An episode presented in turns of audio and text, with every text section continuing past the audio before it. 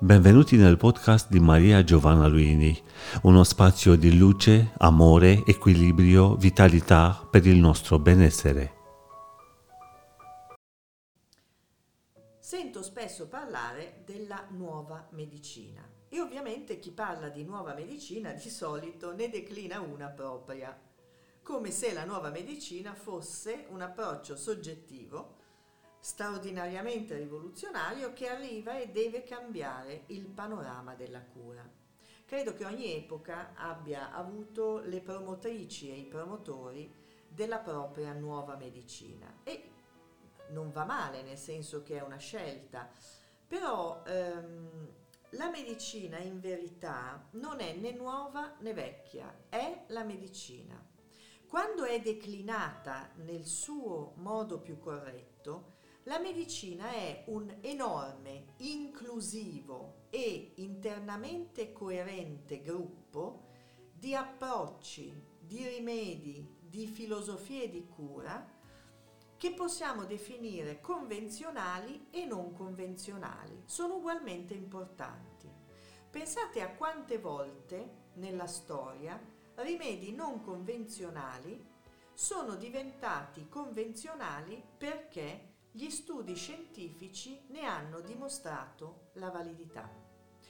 Quando mi sento dire che, eh, per esempio, il tocco che cura, Healing Touch, Reiki, Pranic Healing, Reconnective Healing, tutto ciò che è tocco energetico non funziona perché non ha dati, semplicemente rispondo che è una menzogna, è una bugia, è ormai insostenibile. Se andate a vedere nei motori di ricerca scientifici, trovate decine di studi che sono stati fatti principalmente dagli infermieri. Infermiere e infermieri sono i più dinamici in queste ricerche e queste decine di studi dimostrano che il tocco che cura è ormai entrato a far parte anche della medicina convenzionale. Infatti, anche in Italia molti centri di eccellenza hanno incluso il tocco che cura nell'ambito delle terapie per il dolore, per l'ansia, per alcuni sintomi fisici che hanno dimostrato di rispondere a questo genere di approccio. Per esperienza vi dico che anche gli esami, gli esami del sangue, gli esami strumentali denotano alcuni movimenti in senso favorevole quando una terapia medica o chirurgica o radioterapica è integrata con il tocco che cura. Per non parlare dell'aspetto psicologico, ma lì scivoliamo un po' nel pericoloso perché ogni volta che si parla di miglioramento psicologico scatta eh, il commento sull'effetto placebo. E anche qui, l'effetto placebo fa parte della medicina, ne è parte integrante, funziona così come l'effetto nocebo, che è il suo opposto. Includiamoli nella medicina. Nella medicina come l'abbiamo considerata all'inizio di questa riflessione, un grande contenitore internamente coerente di rimedi convenzionali e non convenzionali. Consideriamo l'effetto placebo, ammesso che si tratti solo di questo, per il tocco che cura, e secondo me non è così, nel novero di rimedi della medicina. Perché non, non, non, trovo, non trovo intelligente parlare di nuova medicina? Semplicemente perché eh, il mondo occidentale attuale eh, tenta di far passare il messaggio di una medicina che è vera solo se risponde ad alcune caratteristiche, molto fisica, molto meccanica, molto materiale, molto di osservazioni di ciò che accade alla parte tangibile. Ma se ciò che noi osserviamo nel DNA o nelle cellule fosse solo la conseguenza di qualcosa che non riusciamo a cogliere con i normali strumenti, se non fosse la genesi, ma ne fosse conseguenza, se noi stessimo basando le nostre osservazioni importanti, utili certamente, ma sulle conseguenze fisiche di un processo che è ancora più dentro, ancora più sotto, ancora più importante, beh, questo spiegherebbe anche i fallimenti della medicina, medicina convenzionale. Medicina convenzionale che come sapete io continuo a usare e finché sono medico e decido di esserlo, la medicina convenzionale fa parte di ciò che uso. I miei pazienti, le mie pazienti lo sanno, ma non esaurisce la cura. Chiunque abbia avuto o abbia un disagio sa benissimo che la medicina è tanto altro. Per sentirci curate, curati, noi abbiamo bisogno di tanti strumenti che non sempre rientrano nel concetto di convenzionale. Per tornare al tocco che cura, il tocco che cura ormai ha un sacco di documentazioni scientifiche a favore, un sacco di studi credibili su riviste indicizzate internazionali, ma lo stesso vale per molti rimedi naturali.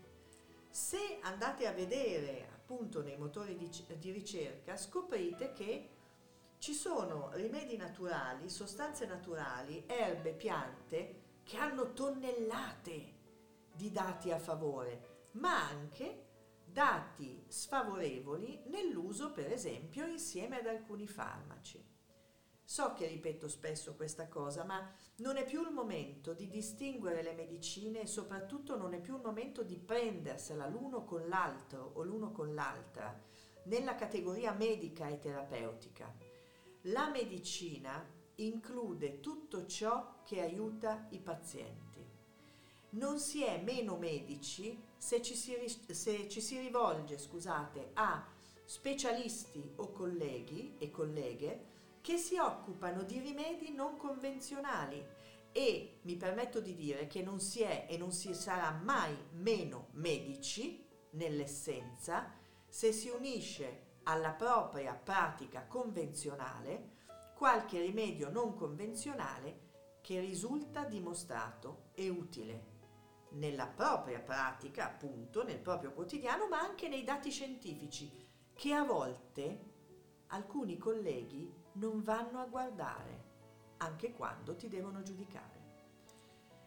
Detto questo, siccome siamo tutti potenziali pazienti, ma anche potenziali terapeuti di noi stessi, cominciamo a non separare, a non creare categorie di validità della medicina. La medicina è medicina, non è nuova perché lo è sempre stata. Quando noi ci sentiamo rivoluzionari perché scopriamo che la medicina dell'anima funziona, noi stiamo ritornando alle origini, stiamo ritornando al passato, stiamo ritornando a quei medici che, come, come è stato anche mio papà, si occupavano dell'anima delle persone prima di occuparsi del corpo, convinti che occuparsi solo del corpo non fosse sufficiente. Perfino Umberto Veronesi diceva questo. E parlare di anima con Umberto Veronesi non era vano, perché anche lui considerava importante occuparsi di tutta la realtà delle pazienti. Non si può togliere facilmente dalla mente una malattia, è più difficile toglierla, toglierla, da lì rispetto a toglierla dal corpo con la chirurgia. Questo è un pensiero suo, ma andiamo indietro di secoli. Quanti medici, quante dottoresse dei secoli hanno curato prima l'anima delle persone? Pensiamo a Hildegarda. Hildegarda aveva capito che se non curiamo dentro non possiamo curare fuori e anche il concetto di dentro e fuori è molto aleatorio.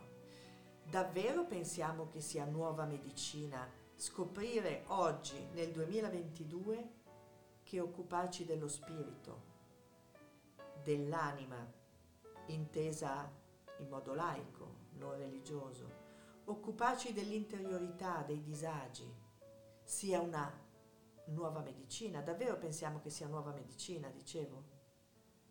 Davvero pensiamo che possiamo definire nuovo ciò che è sempre stato e che di recente la medicina convenzionale ha semplicemente dimenticato?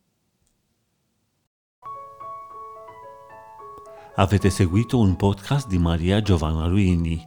Per una nuova dose di benessere ci trovate qui con nuovi appuntamenti.